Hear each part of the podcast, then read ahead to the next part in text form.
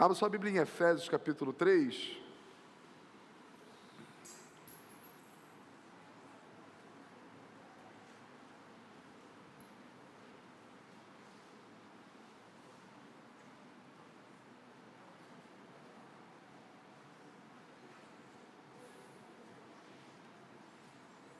Efésios capítulo 3, eu queria ler com vocês do 14 ao 21.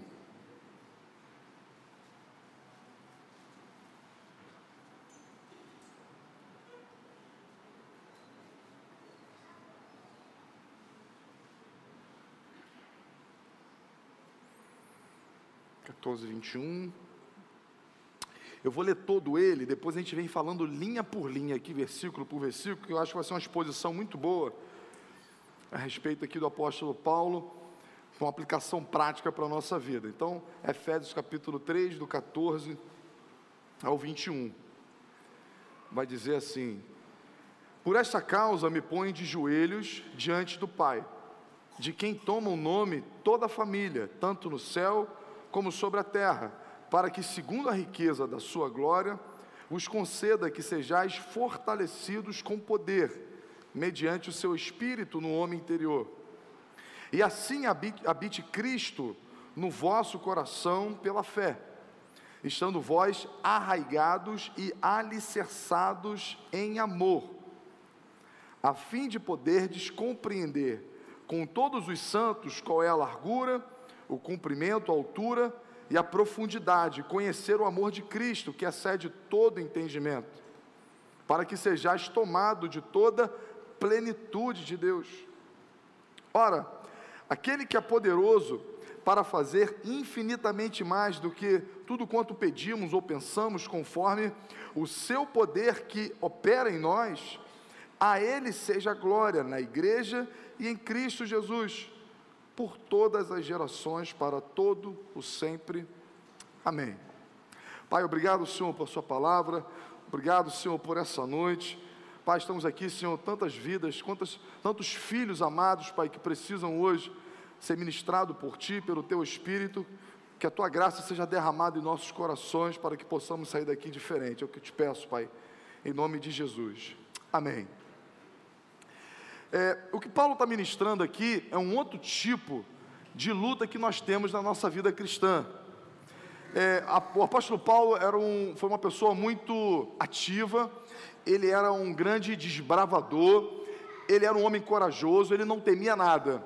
Ele era apedrejado, não tem um episódio na cidade de Listra, para quem conhece, o apóstolo Paulo entra na cidade, prega o evangelho, as pessoas apedrejam ele, é, ele é levado para fora como morto, para a cidade, porque fora da cidade, onde se jogavam os mortos, e a Bíblia diz que os, os, os, os discípulos formam uma, uma roda ao redor dele e ele simplesmente ele se levanta e volta para a cidade que ele acabara de ser apedrejado para estar lá com a igreja, para estar lá comunicando o evangelho. Esse homem era um homem imparável. Alguns vão dizer que esse episódio não foi nem um apedrejamento de Paulo, mas foi a ressurreição de Paulo, porque é, é, raro alguém conseguir sobreviver a um apedrejamento. Você vê, se eu pegar aqui cinco homens aqui, botar uma pessoa no meio e der para a gente três pedras, é impossível esse homem sair vivo com a quantidade de força e violência que uma pedra no nosso corpo ela faz. Então, o apóstolo Paulo era um homem imparável, ele era um homem da ação, ele era um homem que ia, que fazia.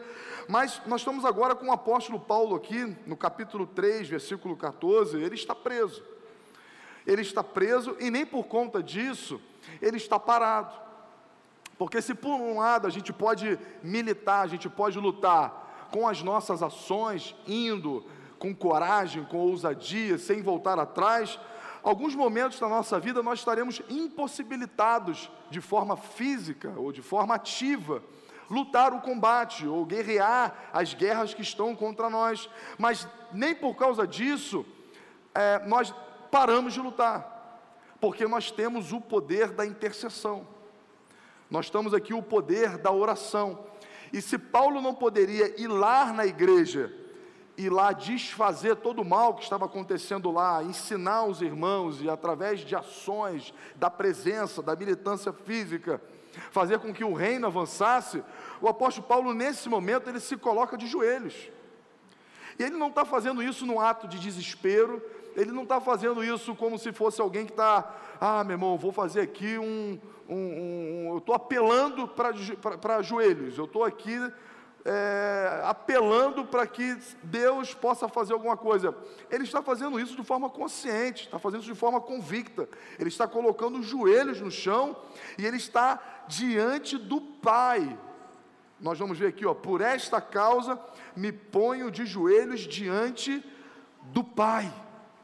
E é importante que toda vez a gente dobrar os nossos joelhos e entender que muitas das guerras nós vamos ir para a luta, nós vamos sair de casa, nós vamos lutar, nós vamos interagir, nós vamos com coragem, com ousadia, como Davi enfrentou o Golias, como outras pessoas tiveram coragem, fé, palavra de Deus, mas existem momentos da nossa vida que nós vamos dobrar o nosso joelho, mas não como ato de desespero, não como ato seguinte, não sei mais o que fazer, eu vou apelar aqui para a oração, não, nós de forma consciente, nós vamos orar, porque a oração é uma batalha, é uma guerra, é, é, é, nós estamos movimentando o mundo espiritual, e nós, como igreja, precisamos entender o valor da oração, o valor de estar de joelhos diante de Deus, e sabendo que nós não estamos orando para uma divindade apenas, nós não estamos torcendo para que a nossa oração seja ouvida ou recebida, nós estamos de joelho diante do nosso Pai.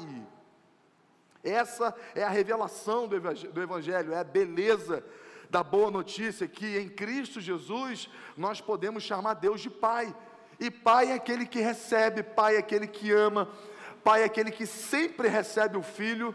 E aqui você pode se colocar no lugar, porque a Bíblia nos permite dizendo: vocês sendo maus, vocês sabem ser bons para com o filho de vocês, quanto mais o Pai Celestial, que é amor por essência.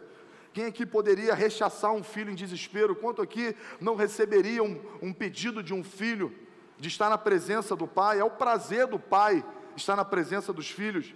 E o apóstolo Paulo começa a dizer: Olha, eu estou preso, eu não posso de forma física é, continuar fazendo o que eu estava fazendo, mas eu me coloco de joelho diante do meu pai, de quem toma o nome toda a família, tanto no céu como sobre a terra. Ou seja, Ele é poderoso, irmão. O nosso Pai, Ele é poderoso. Nosso Pai, Ele tem poder e soberania no céu, e Ele também tem soberania na terra. Deus, irmão, não é um Deus que está aqui é, pego de surpresa. Nosso Deus não é aquele também que recebe a notícia junto com você. Nosso Deus, Ele é soberano, irmão. Ele tem poder no céu, na terra, debaixo da terra. Nada escapa do seu poder, nada escapa da sua vontade. Nós podemos nos dirigir ao nosso Pai, sabendo que Ele pode fazer, Ele pode intervir, Ele é poderoso, Ele tem autoridade na terra. Nada passa desapercebido diante do nosso Pai. Assim como Ele governa os céus, Ele também governa a terra. Para que, segundo a riqueza da Sua glória, vos conceda que sejais fortalecidos com poder. O apóstolo Paulo aqui começa a dizer que qual, qual é a capacidade de Deus agir diante das nossas orações? O que, que está diante, o que, o que, que Deus disponibiliza para fazer, para atuar diante das nossas orações? Ele vai dizer aqui, ó, toda a riqueza e toda a sua glória. Olha que poderoso o poder da oração. Nós oramos ao nosso Pai, e quando, nós, e quando eu digo que nós oramos ao nosso Pai, é a certeza que Ele ouve suas orações, é a certeza que Ele colhe as suas orações, é a certeza de que Ele não vai virar as costas para você, porque é seu Pai, Ele não pode, não é que Ele vai dizer sim para tudo, mas você pode ter certeza que Ele recebe, Ele acolhe suas orações, e ao colher suas orações, como Ele responde ela? De que forma? Ele tem, ele tem autoridade sobre todas as coisas. E, e o quanto ele pode fazer? Ele faz segundo a sua riqueza e a sua glória, que são infinitas, que são inesgotáveis. É poder, é riqueza, é glória, é trazer à existência coisa que não existe, é abrir porta onde não existe porta, é mover um impossível, irmão. A oração que nós clamamos ao Pai move a resposta de Deus segundo a riqueza da sua glória. E ele vai dizer mais: além desse poder, que significa toda a riqueza e a glória de Deus disponível a uma oração nossa, ele também diz que com essa oração, ele nos fortalece com o seu poder. E aqui ele está dizendo sobre a ação do Espírito Santo na nossa vida. Essa palavra poder aqui é a mesma lá em Atos 2, onde Deus derrama dunamis no original, que é explosão. É explosão dentro de nós. O Espírito Santo, irmão, ele se faz moradia dentro de nós. Então, quando nós oramos ao nosso Pai, nós temos a convicção que Ele ouve e responde segundo o seu poder, porque está escrito que o Espírito que habita em nós testifica com o Espírito de Deus que nós somos seus filhos. O Espírito Santo que habita dentro de você, irmãos, é poderoso demais o poder da oração. É poderoso demais o que Cristo fez na cruz do Calvário quando ele diz: Eu preciso ir para o Pai, e os discípulos ficam desesperados: Como você vai nos abandonar? Mas eu vou te enviar o Espírito Consolador. Eu não vou deixar vocês sozinhos, eu vou enviar o Espírito de Deus para que eles venham morar dentro de vocês, para quando vocês abrirem a boca e clamar a Deus, Deus lhe escuta, e não apenas lhe escuta, existe um poder disponível para que a sua oração alcance eficácia na terra, porque Deus ele é soberano, tanto no céu como na terra. Ele não conhece barreiras, ele não conhece dificuldades. Quando Deus começa a agir, não tem quem possa impedir. Por quê? Porque a sua glória, a sua riqueza está disponível diante de uma oração cuja o centro dessa oração é a vontade do Pai. É o sim de Deus. Então ele diz que além desse poder que é o efetuar de Deus na oração, ele diz que essa oração nos fortalece no poder de Deus. Nós somos cheios do Espírito Santo de Deus quando nós oramos. Quanto mais nós cultivamos uma vida de oração, mais nós somos fortalecidos no Senhor.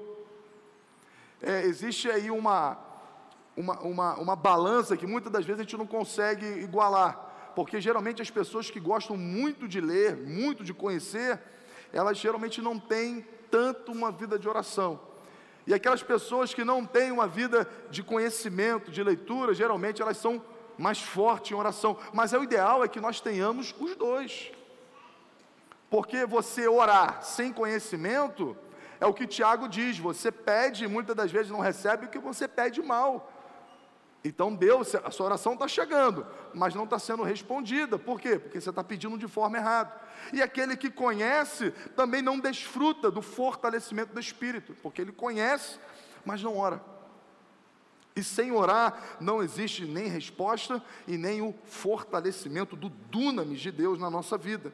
É o que está escrito aqui em Efésios. Além de mover a resposta de Deus segundo sua riqueza e glória, ele também nos fortalece com poder, mediante o Espírito no homem interior. Então veja que o poder de Deus não está para ser estabelecido do lado de fora. Quando o Espírito Santo de Deus ele está aí na sua vida, não, não é para fazer algo fora de você, mas é te fortalecer no seu homem interior, é fortalecer quem você é é posicionamento de identidade, é você saber quem você é, é você saber quem é seu pai, é você saber o que ele espera de você, é você saber que nada tem o poder de lhe parar, a não ser que isso seja da vontade de Deus. É dessa forma que nós nos fortalecemos em vida, irmão. E aqui, essa noite, eu estou trazendo justamente a importância também de uma vida de oração, porque eu costumo falar muito de conhecimento de palavra. E hoje eu estou falando, valorize muito, mas muito o conhecimento, porque sem o conhecimento você jamais vai orar certo. Mas ao conhecer, também tem uma vida de oração. Ao crescer na graça e no conhecimento, lembre-se que a oração é uma ferramenta poderosíssima, porque ao orar ao Pai, disponibiliza glória, riqueza e ainda somos fortalecidos através do, do seu poder, que nós chamamos aqui de dunamis. E quantos de nós estamos enfraquecidos, fracos, né, diante de circunstâncias, cansados? Muitas das vezes pode ser que nos falte uma vida de oração. uma vida de ato contínuo de oração, trazer Deus participante para a nossa vida, trazer Deus para perto, trazer Deus para junto, trazer Deus para as nossas causas, para as nossas batalhas, ao invés de ter uma vida de expectativa. Não, estou esperando Deus fazer, estou esperando Deus agir, e o apóstolo Paulo nos ensina a muitas das vezes nos colocar de joelhos e guerrear através da oração, interceder. Talvez sua casa, colocar sua família, colocar as coisas que estão fora do lugar, elas serão ajustadas, muitas das vezes, joelho dobrado, sendo você fortalecido para atravessar essa circunstância e Deus agindo através da sua riqueza e da sua glória. E assim habite Cristo no vosso coração, pela fé, estando vós arraigados e alicerçados em amor. Aqui ele traz aqui o centro, irmão, da vida cristã. Qual é o centro da vida cristã? É ter uma oração ouvida? Qual é o centro da vida cristã? É ter uma oração poderosa? Qual é o centro da vida cristã? Ser fortalecido para quê? Para expor esse poder a público? Não, para que Cristo habite em vós. Para que de fato nós sejamos templo, morada do Espírito Santo de Deus. Existem duas palavras gregas para essa palavra habitação. E a palavra que está aqui, essa palavra no grego, ela quer dizer morada fixa. Não é você ser um, um local de passagem do Espírito Santo. Não é que Jesus vai morar o final de semana na sua vida. Não é que você é uma casa de férias para Jesus, mas nós somos residência fixa residência estabelecida. E aqui está, meu irmão, a centralidade do Evangelho, para que Cristo habite em nós, para que nós possamos ser morada do Espírito Santo de Deus. E quando o apóstolo Paulo está dizendo sobre morada de Cristo, ele está falando sobre nós entregarmos a nossa vida por completo, irmão. Você compraria uma casa, mesmo que seja uma ótima oportunidade, onde o cara chegasse para você e falasse: Olha só, existe um quarto ali no segundo andar, eu estou vendendo a casa toda para você, mas tem um quarto lá que eu não estou vendendo junto com esse valor. E eu posso entrar a qualquer hora, a qualquer momento do dia, entrar nesse quarto e fazer o que eu quiser nele. Você compraria uma casa assim? Onde uma pessoa poderia entrar e fazer o que quiser.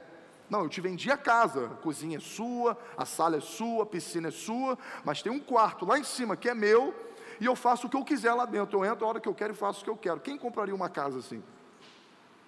Então, quando o apóstolo Paulo diz que Cristo quer morar em nós, isso não é uma linguagem poética, não é só dizendo, ah, não, Cristo está no meu coração. O que ele está dizendo é sobre o senhorio de Cristo. E ninguém quer morar numa casa que não tenha plenitude dessa casa. Ninguém quer morar numa casa onde metade é sua e metade é um de desconhecido, ou metade de alguém que faz o que quiser. Se quiser, eu boto fogo no meu quarto, você não tem nada a ver com isso. Eu posso criar cobras e escorpiões aqui dentro, porque esse quarto é meu. Quem conviveria bem numa casa assim? E muitas das vezes a nossa relação com Deus é essa. A gente quer entregar justamente aquelas áreas que não estão dando certo na nossa vida, mas nós não confiamos a nossa vida por completo e continuamos a ter muitas das vezes uma vida pecaminosa, é, são áreas da nossa vida que nós não entregamos para Deus porque não nos interessa. Queremos manter o controle sobre aquela área, sobre aquela circunstância, sobre relacionamentos, seja negócios, né? Lá, lá em na outra igreja, acho que pode falar isso, não tem problema. Tinha um cara lá, acho que ele era bicheiro e ele falou: pô, pastor, pô, gostei do culto, magnífico, meu coração se inclinou, mas eu, eu mexo com bicho, você acha que, que tem problema? Eu falei, cara, Jesus quer tudo, né? E não sou eu que estou dizendo que isso aí, isso é, o nosso país diz que isso é crime. Acho que Deus não compactou com isso, cara. Ah, mas como é que vai ser o meu. Cara, não sei. Ou você confia ou não adianta, cara. Não dá para entregar várias áreas da sua vida para Deus e dizer, não, essa aqui não dá, essa aqui eu preciso manter o controle. É tudo ou nada. Ou é a casa toda, ou ele não vai estar tá lá. Então, quando o apóstolo Paulo diz para habitar Cristo em nós, ele está chamando a responsabilidade do senhorio de Cristo no nosso coração. Senhorio esse que vem pela fé, irmão. Não é um pedido poético também, Senhor, mora em mim. Não, esse pedido é consciente, pela fé, pela obra consumada na cruz do Calvário. Eu entendo a minha natureza caída, eu entendo que eu tenho, eu sou, eu, eu, eu sou o causador da situação que eu me encontro. Eu sou o responsável pela minha miséria. É por isso que eu estou abrindo mão do controle da minha vida. Eu estou trazendo Cristo para o centro dela. Para que Ele venha tomar as decisões, para que Ele venha mudar o que precisa ser mudado. E se, tiver, se eu tiver que romper alianças, eu rompo alianças. Se eu tiver que mudar de ramo de negócio, eu mudo de ramo de negócio. Mas eu não vou continuar no controle da minha vida. Isso é fé. É você crer que quando Cristo está no centro, sua vida vai melhorar com certeza ao invés de ficar negociando com ele. Ah, não, está aqui o que não deu certo, o que para mim está dando certo, eu mantenho eu. E a gente vai tentando dividir casa com Jesus e ele não divide casa. É tudo ou nada. Ou ele governa ou não tem, não tem governo. Deus não negocia quartos, áreas da nossa vida. Ou nós entregamos a nossa vida por completo, ou ele não é senhor da nossa vida. Porque o evangelho, na verdade, é trazer Cristo para reinar na nossa vida. Buscar, pois, o reino de Deus. O que é buscar o reino de Deus? É buscar o rei para governar sobre as suas vontades. Então ele vai dizendo: ora, para que habite Cristo em vós, em vosso coração, pela fé. Irmão, é pela fé, não é pelos méritos tá? Cristo se mora no seu coração, não é porque ele viu é, bondade em você, porque ele falou, pô, ele é um cara legal, vou morar lá. Não, realmente ele pediu para ir para lá, e eu analisei, ele tem mais pontos positivos que negativos. Não, ele só mora pela fé, irmão. Não é pela nossa performance, não é pela nossa obediência que Ele está aí, Ele está aí pela fé, e a nossa obediência, a nossa vida é uma resposta ao senhorio de Cristo. Ele é Senhor, por isso que eu mudo. Ele é Senhor, por isso que minha vida mudou. Ela não mudou para que Ele venha ser Senhor. Ela mudou porque Ele é Senhor. São coisas totalmente diferentes. A minha obediência é uma resposta ao senhorio de Cristo. Ele é Senhor, só me resta obedecê-lo. Então Cristo habita pela fé. Estando vós arraigados e alicerçados em amor. Ele usa aqui duas palavras, irmão, da botânica e da construção civil. Arraigados quer dizer enraizados. E fundamentados, alicerçados, perdão. Mostra ali o que, o que aponta para a base de qualquer construção se manter em pé. Então ele vai dizer que a razão de nós estarmos em pé é nós estarmos alicerçados em amor, irmão. Então a fé é a causa de Cristo habitar em nós, mas é o amor que evidencia a vida de Cristo.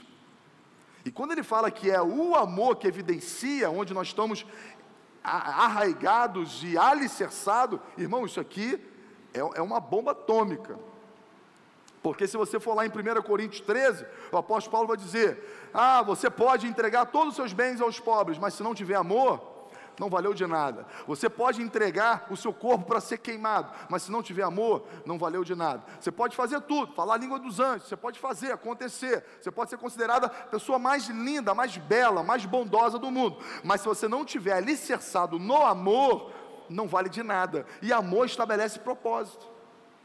Amor é genuíno, amor é verdadeiro. Amor, irmão, é serviço.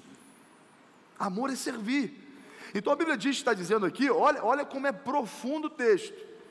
Quando pela fé Cristo está habitando, e habitar é ser senhor da nossa vida, ele traz um alicerce, um fundamento que é amor, ou seja, ele traz para nós uma vida de serviço. Nós não vivemos para nós mais, nós vivemos para um serviço de amor.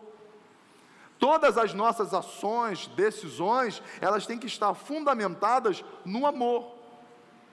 Amar. A Bíblia diz que Deus é amor. E todas as ações que Deus faz a nosso respeito, elas estão fundamentadas em amor. A Bíblia diz que Deus amou o mundo e porque amou, mandou o seu único filho. O que, que motivou a morte da cruz de Cristo? O amor. Tudo que nós podemos encontrar motivo na ação de Deus é o amor. Precisamos viver uma vida de amor. Isso, isso não é poesia, tá, irmão? Não estou falando aqui do amor poético, estou falando aqui de um estilo de vida. Amor igual serviço. Uma vida de serviço, uma vida que aponta para propósito. Eu estou servindo ao meu próximo, porque ao servir ao meu próximo, eu estou servindo a Deus. Eu estou levando uma vida, não uma vida egoísta, porque foi o que eu falei de manhã. Existem dois tipos de fé, irmão: uma fé que milita para si, ou seja, aquela fé ansiosa. Eu vou fazer uma coisa aqui para Deus ouvir minha oração, eu vou ir para a igreja para Deus melhorar áreas da minha vida. Então, na verdade, você se move pelos seus próprios interesses. E existe aqui o amor. Eu vou me movimentar em amor, por quê? Porque eu quero servi-lo. Eu quero que as pessoas encontrem Cristo através da minha vida. Eu quero que pessoas, ao encontrar comigo, se encontrem com o próprio Deus. Por quê? Porque eu estou arraigado, eu estou alicerçado no amor. E Deus é amor. O que o apóstolo Paulo está dizendo aqui é: produza experiências de amor que apontem para a glória do Pai. Não viva um evangelho para você, não viva uma fé interesseira, uma fé que barganha, uma fé que está dizendo, ah, eu vou entrar nessa campanha aqui por esse motivo aqui, que esse motivo na verdade sou eu, é a minha causa, é a minha casa, é, é o meu negócio. Isso não faz sentido, irmão. É igual o cara que está que, que, que tá ofertando e dizimando, na expectativa, somente nessa expectativa, porque nós sabemos que Deus abençoa, sabemos que Deus abre porta, nós, nós sabemos de tudo isso, mas a pessoa que oferta e dizima apenas no interesse de que aquilo se multiplique para si, ela está dando para si, não está dando para Deus. Se alguém chegar para você e falar, irmão, estou com um investimento aqui, que a cada 10 que você bota, volta mil para você. Você vem de casa, se for seguro, né? Se você sente segurança naquilo, você vende tudo. Você não quer nem saber, meu irmão, qual é, qual é o negócio do cara. Ah, o cara está vendendo latinha lá na Malásia. Irmão, não quero saber. Eu quero o meu rendimento. Esse dinheiro aqui não é para servir a causa do negócio dele. Estou dando esse dinheiro aqui para eu ganhar nos juros. E muita das vezes a gente se move na casa de Deus nessa expectativa. Bem, falaram para mim que quando eu oferto, Deus dá cem vezes mais. Então eu vou dar cem para receber tantos lá na frente. Você está dando para quê? Para o reino ou está dando para você? Então, quando a Bíblia fala sobre nós estarmos arraigados e alicerçados no amor, toda atitude nossa não é mais para nosso próprio interesse. Por quê? Porque nós estamos em Cristo, irmão. E nós estamos descansando no amor do Pai. Se eu estou em Cristo, Cristo habita em mim, e se Cristo habita em mim, em mim, aquilo que eu oro, o Pai escuta. E o Pai não apenas escuta, quando o Pai se move, ele se move segundo a sua riqueza e segundo a sua glória, ou seja, é infinito o mover de Deus na sua vida.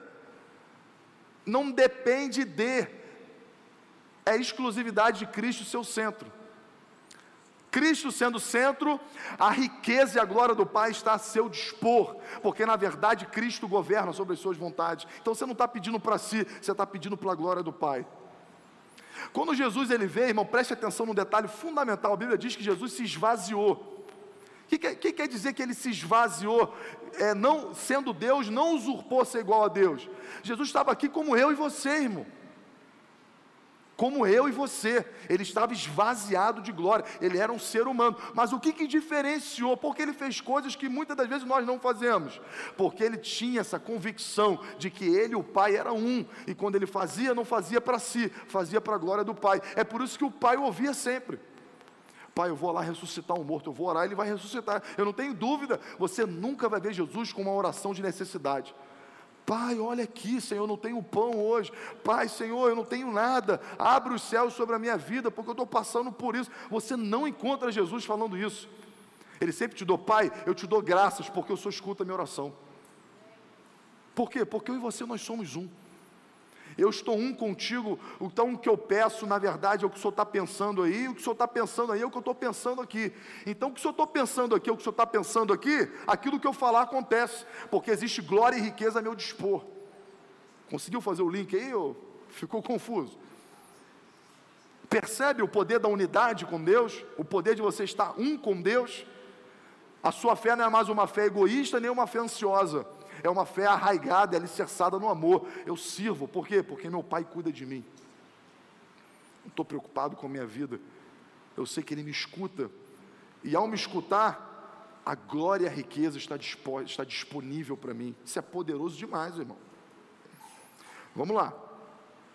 A fim de poderdes compreender com todos os santos qual é a largura e o comprimento e a altura e a profundidade. O que, que ele está dizendo aqui? Ele está chamando para a obra da cruz. E, é engra... e o que é fundamental nós entendermos aqui no versículo 18 é que ele diz: com todos os santos. Esses santos aí, irmão, não é imagem, tá? Com todos os santos é a igreja. Então ele está dizendo que o amor de Deus, ele é experimentado na unidade. Esquece esse negócio de Cristo em casa, tá? Você pode assistir uma mensagem no YouTube, inclusive nós temos o canal Sei Rocha, se você perdeu um domingo, tá lá. Boa. Fiquei até empolgado. Mas não faça do canal da igreja ah, eu tenho problema de me relacionar com pessoas, igreja é tudo igual, tem gente lá que eu conheço que é 7-1, tem gente lá que, pô, a liderança da outra igreja que eu vim me machucou, o homem falha, a igreja está assim, está assado, mas o que o apóstolo Paulo está dizendo, que esse amor que habita em nós, ele é experimentado com os santos, na unidade, na sua imperfeição, na minha imperfeição, nos seus erros, nos meus erros, e nós aqui, ó, vamos nos aturando, entre aspas, em amor. Caramba, fulano é sinistro, cara, mas eu vou servir a ele. Tá difícil, irmão, caminhar com o ciclano, cara, mas em amor, por causa da cruz. Por causa da cruz eu entendo a largura, a profundidade, eu entendo o que ele fez por mim. E se eu, e se eu que estava perdido, estava morto em meus delitos e pecados e sem mérito, Cristo veio ao meu lugar, Cristo veio em minha direção, como não vou fazer isso com o próximo? Ou você acha que, que Deus viu beleza em você e por isso que Ele foi atrás de você? Ou você acha que Deus olhou para você e falou, cara, que pessoa incrível, eu vou lá e vou habitar no coração dele. A Bíblia diz que Ele nos amou sem mérito. Ele nos escolheu, não fomos nós que escolhemos Ele, foi Ele que nos escolheu. É olhar para você e falar: não merece, é, pô, passa longe habitar aí, mas eu vou fazer.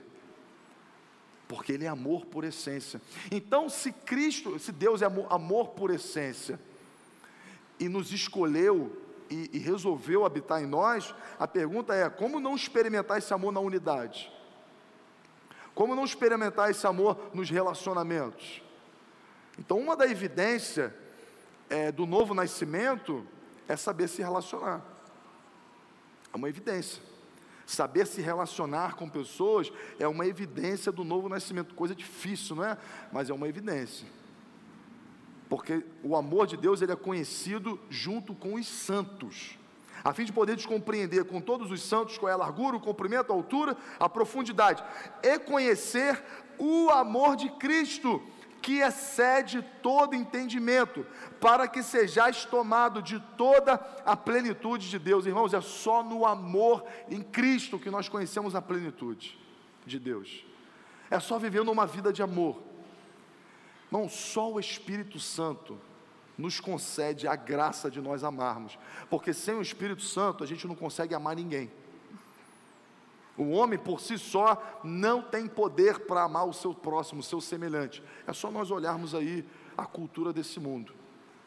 O século XX foi considerado o século que, o, que a sociedade mais evoluiu, cresceu e prosperou, mas foi o século onde mais se matou. Mais um homem matou outro homem. Por quê? Guerras por terras, por dinheiro, por interesse. Então, o ser humano é capaz de matar 100 milhões de pessoas para defender a sua razão. Por quê? Porque sem Espírito Santo, irmão, a gente não, não tem capacidade para amar. Mas seguindo a linha que se nós somos habitação do Espírito Santo, se Cristo habita em nós, o ambiente tem que ser o amor, a unidade, o serviço a todos os santos. Então, esquece Cristo em casa, esquece igreja online todos os domingos. Nós precisamos uns, uns dos outros para nós experimentarmos a plenitude de Deus. Sem essa unidade, sem esse calor, sem assim os nossos problemas uns com os outros sendo resolvidos em amor, nós não experimentamos a plenitude. E para para pensar, pelo menos na minha vida, grandes milagres foram experimentados por mim quando o Espírito Santo me moveu para ajudar alguém. Impressionante, irmão. Eu lembro é, de uma vez que eu ajudei um amigo a construir uma casa, irmão, não fiz nada, dei para ele argamassa, custou, aquilo para mim não é nada. Se eu tomasse um prejuízo naquele valor, não mudaria a minha vida. Mas não sei, o Espírito Santo me moveu a ajudar ele, para ele era muito, para mim não era nada. E eu percebo que eu colhi tantas promessas, tantas sementes, eu colhi porque em amor aconteceu aquilo. E veja que até isso é mérito do Espírito Santo, não foi nem mérito meu, porque se ele não está aqui, não tem ouvidos para fazer isso. Então perceba que muitas das bênçãos que estão já nas regiões celestiais e disponíveis para mim e para você, ela, elas encontram a consumação quando nós vivemos em amor. É quando você compartilha o pão, é quando você abençoa o sonho de alguém, quando você escuta e você fala: Eu posso ajudar essa pessoa, eu posso ir, eu posso abrir mão de, de alguma coisa minha para que essa pessoa venha ficar melhor. São nesses momentos, é nesse, é, são nessas ações que, que a glória de Deus é manifestada na nossa vida os céus se abrem, a plenitude chega até nós, e nós precisamos estabelecer essa cultura dentro dessa igreja. Imagina se a nossa igreja é uma igreja que, que consegue assistir mais de 100 famílias aí fora, seja com cesta básica, seja com projetos com filhos, com família, não sei, imagina isso. Não é uma igreja apenas de púlpito e palavra, não é pastor e membros, mas é uma igreja que tem ainda assim a relação de púlpito e palavra, mas também tem ações práticas para o nosso bairro. O bairro olha para cá e fala: meu irmão, esse povo esse povo faz diferença aqui.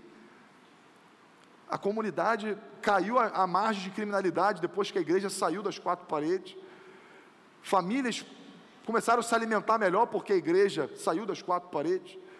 As coisas melhoraram, a rua melhorou, a atmosfera ficou melhor. Por quê? Porque a igreja resolveu é, viver a plenitude de Deus não apenas sendo uma represa de conhecimento, você pegar tudo isso que nós estamos falando aqui, aqui a gente está fazendo uma exposição de Efésios capítulo 3, a gente vai que represa um grande conhecimento, mas é transformar esse conhecimento em prática, vida prática, vida de serviço, vida que resulte para a glória de Deus, vida que, que transforma um, um bairro, que transforma uma cidade, e que transforma um país, e que transforma um planeta,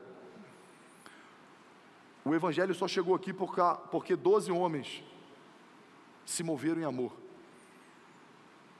Poderia, de repente tinham sonhos de negócio, tinha coisas a fazer, mas falaram: não, eu vou servir, eu vou dar minha vida para serviço, eu vou dar minha vida para que essa mensagem ecoa. E essa mensagem chegou nos quatro cantos, desse, em todos os continentes tem Evangelho. Embora nós saibamos que existem lugares que ainda não entrou, mas você parar para pensar que 12 homens fizeram com que os, todos os continentes tivessem a mensagem do Evangelho, você vê aqui o engajamento do serviço. E que diante da vida, olha só, ou você nega o que você está pregando, ou você morre, todos eles podem me matar, mas eu não nego aquilo que eu vi e não nego aquilo que eu creio, para que essa mensagem chegasse para nós. Engajamento, serviço. Então, abrindo um parênteses aqui, nossa igreja está com muitos projetos, irmão, mas muitos projetos. Tanto para fortalecimento seu como casa, família, relação pais e filhos, marido, esposa, como é, conhecimento, estudos, mas também nós temos muitos projetos de engajamento fora. Irmãos, vai para dentro. Não haverá oportunidade no céu para servir o próximo. Só na terra, só agora não tem uma segunda chance, não tem uma segunda vida. Ou nós vivemos uma vida de amor e serviço agora, ou perderemos a oportunidade de fazê-lo.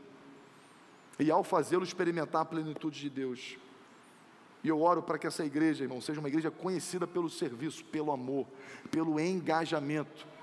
Se existe algo no seu coração queimando, vamos conversar, vamos fazer, vamos realizar, para a glória de Deus para que Deus seja conhecido no nosso lugar, no nosso meio, no nosso bairro, no nosso cidade, no nosso país. Vamos lá. Ora, aquele que é poderoso para fazer infinitamente mais do tudo quanto pedimos ou pensamos, conforme o seu poder que opera em nós. A ele seja a glória na igreja em Cristo Jesus. Ó, na igreja. Por todas as gerações para todo o sempre. Amém. Ou seja, quando nós colocamos diante de Deus, ele faz infinitamente mais de tudo quanto pedimos ou pensamos. Olha que Deus gracioso. Olha o caráter do nosso Deus. Você acha que está sendo ousado naquilo que você está pedindo? O apóstolo Paulo está dizendo, ele dá infinitamente mais do que você pede. Não existe, Deus não, sur, não se surpreende com uma oração ousada, porque Ele sempre quer dar infinitamente mais. Olha que, olha que beleza do caráter do nosso Deus. É você não, é só isso aqui. E Ele falando, eu vou derramar infinitamente mais do que você pediu. Eu vou te dar infinitamente mais. Isso aqui é plenitude de vida, abundância de vida. Eu vim para que você tenha vida e vida em abundância. Mas nós só chegamos aqui no versículo 20 quando a gente passa pelo 14, que é, é, é, é, a oração dos joelhos, que nós reconhecemos o Pai, que nós reconhecemos o poder, o senhorio de Cristo, você vê, é uma, é uma, é uma, é uma corrente. E muitas das vezes a gente pega o versículo 20 e fala: Não, porque Deus vai fazer poderoso, fazer infinitamente mais. Irmão, pede aí que Deus vai fazer infinitamente mais. Olha que loucura. Rasurando aqui vários fundamentos que vieram anteriormente. Por isso que a palavra, a palavra de Deus, irmão, é profunda, ela é eficaz, ela é poderosa. Cada linha dessa, irmão, existe profundidade. Palavra profunda. É um poço, irmão, que você pode jogar um balde, a eternidade inteira vem água. Irmão, não, agora esgotamos o versículo, aí Deus vai te dar uma revelação. Não, agora nós não tem como. A gente poderia pregar isso aqui o um ano inteiro, mensagem diferente. Por quê? Porque é mensagem do eterno, irmão. É inesgotável. Ele está dizendo aqui, ó, aquele que é poderoso para fazer infinitamente mais de tudo quanto pedimos ou pensamos, conforme o seu poder, ele opera onde, irmão? Opera em nós. Perceba que a habitação dele não é que do nada vai acontecer, não é que do nada vai acontecer, e vai acontecer através da sua vida. Vai acontecer, e não vai ser uma, uma, uma coisa seguinte, mas não foi do nada. Não, Deus foi lá e apareceu uma nuvem, um fogo e fez. Não, esse poder está em nós, está em você, está no poder, está no joelho dobrado, está na comunhão com o Pai, está numa vida alicerçada em amor. Esse infinitamente mais habita dentro de você, porque Cristo está aí dentro. Cristo em nós, esperança da glória. Cristo em vós, Cristo em nós, esperança da glória. Então, irmão, se Cristo, se a, se a nossa certeza é que Cristo está em nós, é infinitamente mais. Não existe nada que o Pai não tenha como suprir ou fazer. Por quê? Porque é segundo a sua glória, segundo a sua riqueza. Isso aqui, meu irmão, é uma metanoia da forma de se relacionar com Deus. Muda tudo, muda o cenário. A gente sai de postura daqueles que estão desesperados atrás de Deus para aqueles que são rios de água viva. Está dentro de mim. É por isso que nós podemos fazer, é por isso que nós podemos realizar, é por isso que nós podemos transformar a nossa cidade, porque está em nós esse poder, está dentro de você, porque Cristo está aí. Só se Cristo estiver aí. Queria que você ficasse de pé, nós vamos orar.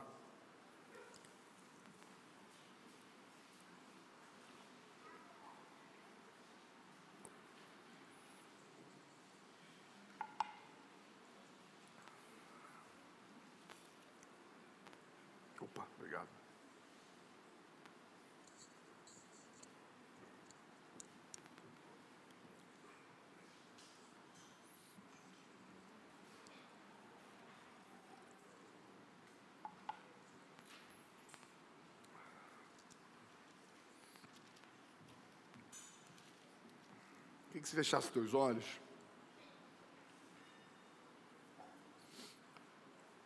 Sabe, eu queria que o Espírito Santo te amadurecesse, amadurecesse a sua fé. Que você, que nós possamos juntos sair de uma fé rasa, sabe? É o que o apóstolo Paulo fala sobre leitinho. Aquela fé do que tudo vai dar certo, o melhor de Deus está por vir. O melhor de Deus já veio, irmão, Cristo. A cruz é, é, é, é obra consumada. O que, que Deus pode fazer que seja melhor do que isso, irmão? Será que é te dando um carro novo, te dando uma casa, te dando dinheiro, que isso é o melhor de Deus?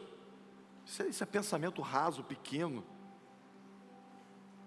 Começa a trazer a consciência de que existe uma cruz, irmão. Existe uma obra consumada. Os céus estão abertos diante de nós. Cristo quer morar dentro de você. Ah, mas eu, Ele mora. Ele apaga passado, é, dos seus pecados Ele não lembra mais, se houver arrependimento. Ele não está aí para conferir créditos e débitos, Ele está te perguntando se você quer entregar a casa toda para Ele. E eu quero falar para você que tem insistido ainda em deixar quartos trancados. Até quando você vai sustentar isso? Até quando, irmão, você vai se esconder atrás de dores do passado, acontecimentos que foram reais, que foram legítimos, mas que hoje impede de você viver uma vida de serviço para Deus. Porque Cristo habita em nós para serviço, para a glória do Pai. Chega, irmão, de uma fé para si. Chega, irmão, de uma fé egoísta, uma fé centrada e depositada apenas nos nossos desejos, nas nossas necessidades. A Bíblia diz: lançai sobre mim, lançai sobre Ele todas as nossas necessidades, toda a sua ansiedade. Lança para o seu Pai. Mas permita Ele entrar em toda a vida, em toda a casa.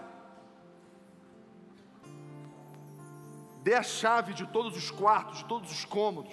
Permita que Ele entre, que Ele faça uma faxina que Ele tire esqueletos, uma alma apodrecida, uma alma amargurada,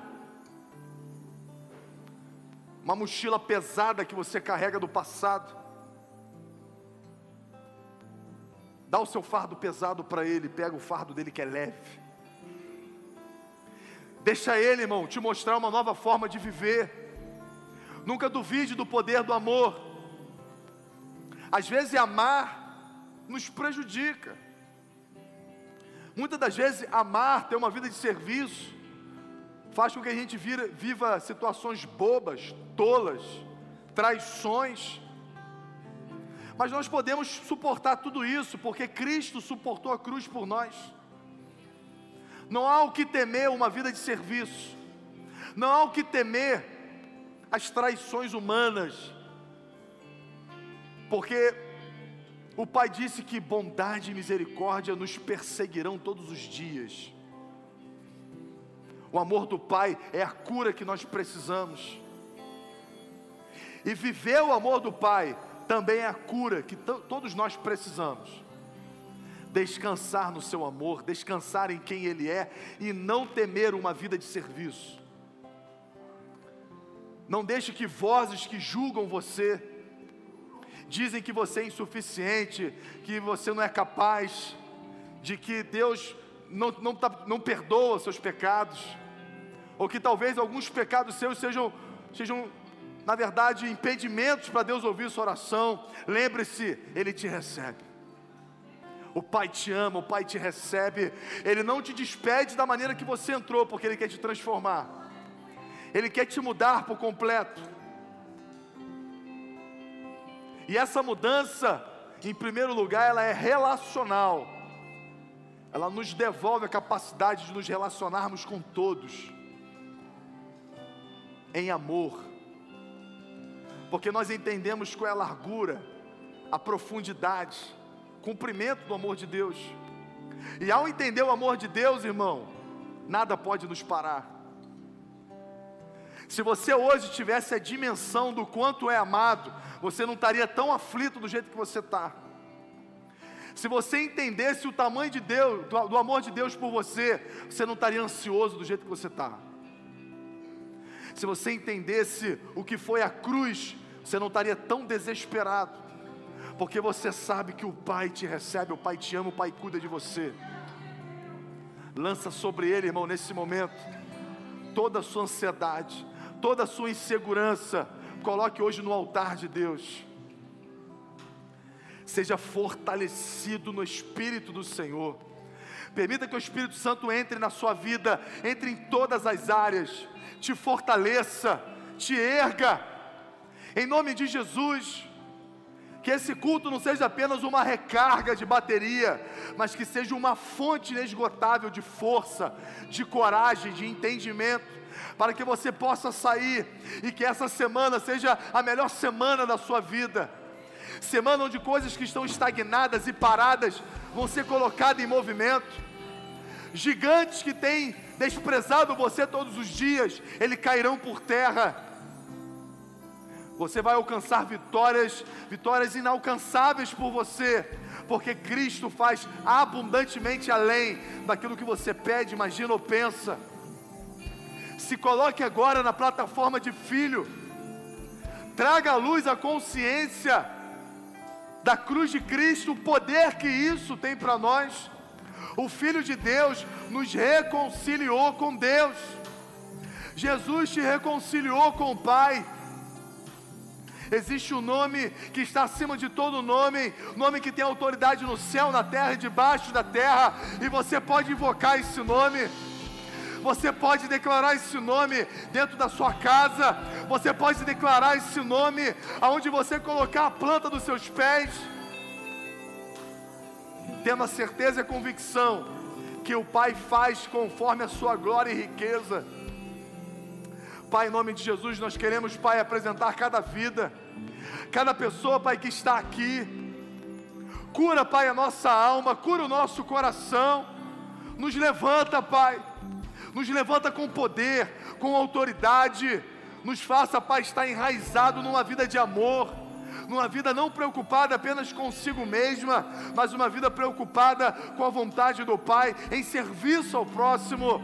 Pai, em nome de Jesus, eu te peço, traga um tempo para essa igreja, levanta homens e mulheres, Pai, corajosos, homens e mulheres, Pai, que não temam nada a não ser a Ti. Oh Espírito Santo de Deus, Fortalece, Pai, o nosso interior. Cura, Pai, a nossa alma.